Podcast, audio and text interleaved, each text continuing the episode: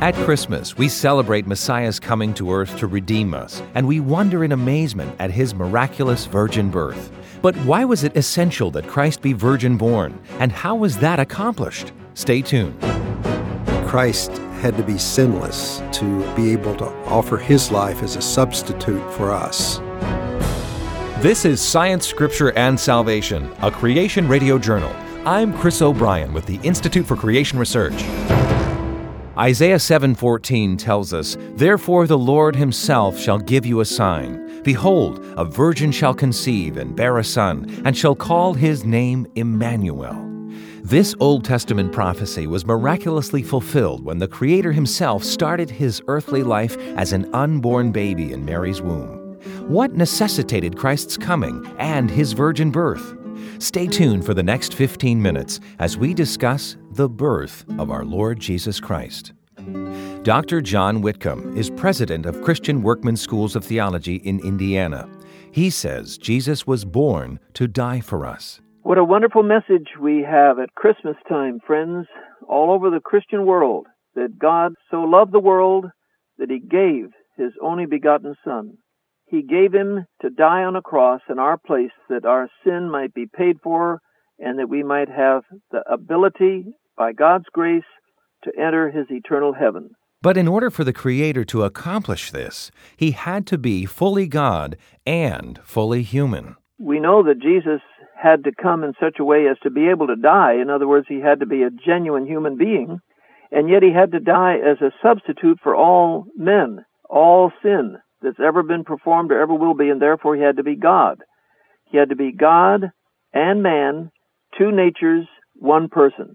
But how did all this happen? Well, the Bible is so clear, it just tells us over and over again that Christ was a 100% human being. An important link in Christ's humanity was his connection to King David. Matthew 1 1 introduces the New Testament by saying, The book of the genealogy of Jesus Christ, the son of David. Matthew 22, if David called him Lord, Jesus said, how is he his son? Well, he really is, and that's the mystery and that's the marvel, isn't it, friends? Yes, Luke 132 says that he would receive the throne of his father, David. Now, we read, of course, in Romans 1 3 that he was made of the seed of David, according to the flesh. Humanly speaking, his human nature came through Mary back to David. And Galatians 4, he was made of a woman. But 2 Timothy 2 8, remember that Jesus Christ of the seed of David was raised from the dead. And Jesus himself says in the last chapter of the Bible, Revelation 22, I am the root and the offspring of David. ICR geophysicist Dr. John Baumgardner explains that although Christ was human, his Father was God. Therefore, he did not inherit a sin nature like the rest of us did. Christ had to be sinless to uh, be able to offer his life as a substitute for us. For substitutionary atonement to be possible, Christ had to be sinless, and he therefore had to be free of the sin nature that all the offspring of Adam had. And somehow, I mean, I don't claim to understand it, but somehow that had to take place, and somehow the fact that he was virgin born did not have a uh, human father, it would somewhat suggest that the sin nature somehow is passed from the father. And since everybody has a father, everyone inherits the sin nature. But if Christ did not have this human father, and if that is the explanation, then that allowed him to not inherit from Adam the sin nature. Dr. Whitcomb. Jesus had no human father, but he had a genuine human mother. And you say, well, how could he have had a human mother and be sinless if she had a sin nature, which she did? In fact, Mary praised God as her Savior, so she had a sin nature. Well, of course, the answer comes in Luke 135, where God makes it very, very clear. He said to Mary, The Holy Spirit shall come upon thee, and the power of the highest shall overshadow thee. Therefore, now watch the connection. Therefore also that holy thing which shall be born of thee shall be called the Son of God. Although we understand that Jesus Christ is the creator of everything, ICR President Dr. John Morris tells us that the human body of Christ was a special creation of God the Father, so that not only was he without spot or blemish spiritually, but genetically as well. Every human being today has mutations in their genes. We are blemished. We not only have blemishes on our body, but we have blemishes in our genes. And, and certainly the Creator of all things would know that this is a blemished individual and unworthy as a sacrifice. In the Old Testament, the sacrificial lamb had to be a lamb without spot and without blemish, but what human being today could be an unblemished sacrifice as Jesus Christ was. God the Father placed in the womb of the Virgin Mary an embryo, a perfect embryo, one without blemish, one without mutations that we all get day to day. This embryo was without blemish so that that sacrificial lamb would be unblemished, capable of paying the penalty for our sins. As we discuss the virgin birth of Christ, let's consider it from a scientific point of view and see just how miraculous it truly was. Dr. Baumgardner says although God did create certain animals with the ability to reproduce non sexually, certain rules always apply when parthenogenesis takes place. Well, from a genetic standpoint, virgin birth of a male child is, from a naturalistic point of view, impossible because the way the sex chromosomes work in, in living organisms. In uh, vertebrates, the male has an X chromosome and a Y chromosome, and the female has two X chromosomes. There are some lizards, for example, some vertebrates, lizards that where this process known as parthenogenesis, which is simply the Greek word for virgin birth, does occur an unfertilized egg can duplicate its chromosomes. So the egg has one set of chromosomes and includes an X chromosome in these lizards. And those get duplicated to produce the normal duplicate pair of chromosomes so that the resulting offspring has two X chromosomes and therefore is a female.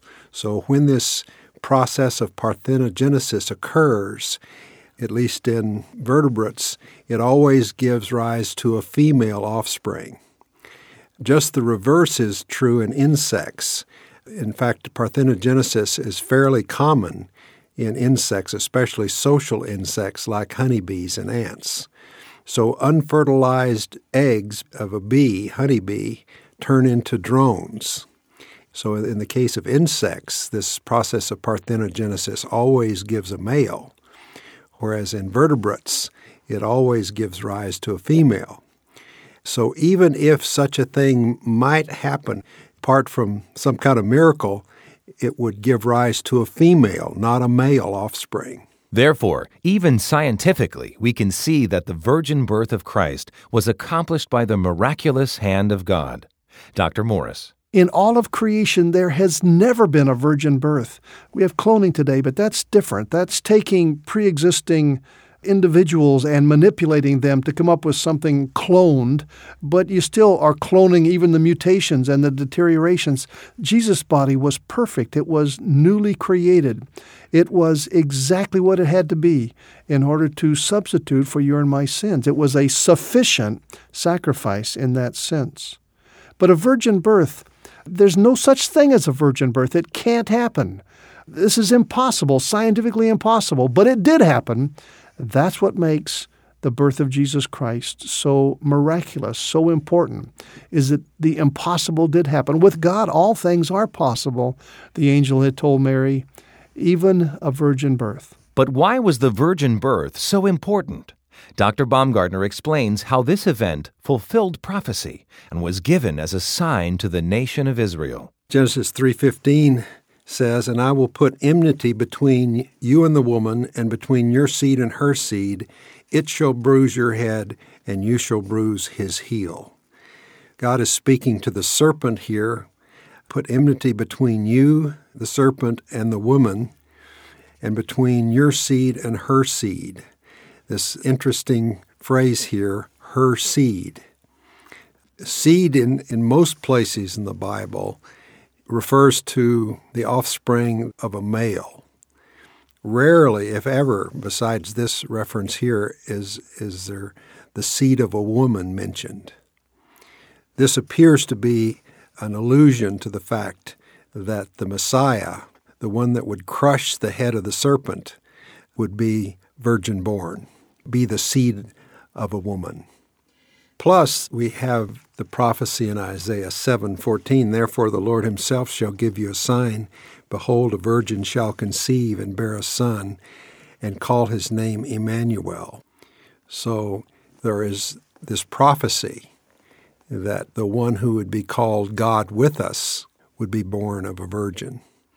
So that's another reason Christ had to be born of a virgin. There was this specific prophecy. And it was a sign to Israel so that they could recognize who the Messiah was. That was one of the qualifications for the one who would be the Messiah of Israel, that he be born of a virgin. And Dr. Whitcomb says the entire earthly life of Jesus, from his very conception, was supernatural. I think that the reason why the virgin birth is important is because it is a sign, it is a magnificent, spectacular sign from God that there's something extremely unique and special about Jesus Christ. In other words, God is going to draw the attention of the whole world to the miraculous way that this Savior came into the earth. He not only died supernaturally under the wrath of God representing all sin, he became sin for us who knew no sin. He rose from the dead supernaturally, and he came into the world supernaturally. The beginning and the end of his earthly ministry was absolutely supernatural, and we say, Thank you, God, for this sign, this visible, spectacular reminder that our Savior is not the mere product of uh, human generation. Dr. Morris reiterates how the sinless, spotless Savior of the world was pure in every way the sacrifice had to be perfect. It was perfect in Jesus Christ. And as we place our faith in, in what He's done on the cross, we recognize that that was an unblemished, an untarnished sacrifice that died on the cross. But He died as a substitute for our sins. He died so that we don't have to die, and we can place our faith in that. We can go to God the Father and say, God, please apply Jesus' death, the unblemished Lamb of God Please apply that death to my sins. And God responds. He responds with forgiveness and, and restoration and eternal life. The virgin birth is a necessary part of the whole salvation transaction. As our program comes to a close, we hope that you've been encouraged. It's our desire at ICR to show that the Bible can be trusted, both historically and scientifically, and to give facts that will build your faith. As Christians, we need to understand the scientific basis for our beliefs. We pray that this program will aid you in your discovery of science and the Bible. You know, most people aren't aware that today there are thousands of scientists that are convinced of the truth of biblical creation and not evolution. Our non denominational ministry aims to restore and strengthen the Genesis foundations of the Christian faith. If you've enjoyed today's edition of Science, Scripture, and Salvation, a Creation Radio Journal, why not visit us on the web to find out more about the work of ICR? The address is www.icr.org. Again, www.icr.org. Science, Scripture, and Salvation, a Creation Radio Journal, is a production of ICR. For the Institute for Creation Research, I'm Chris O'Brien. Thanks for tuning in.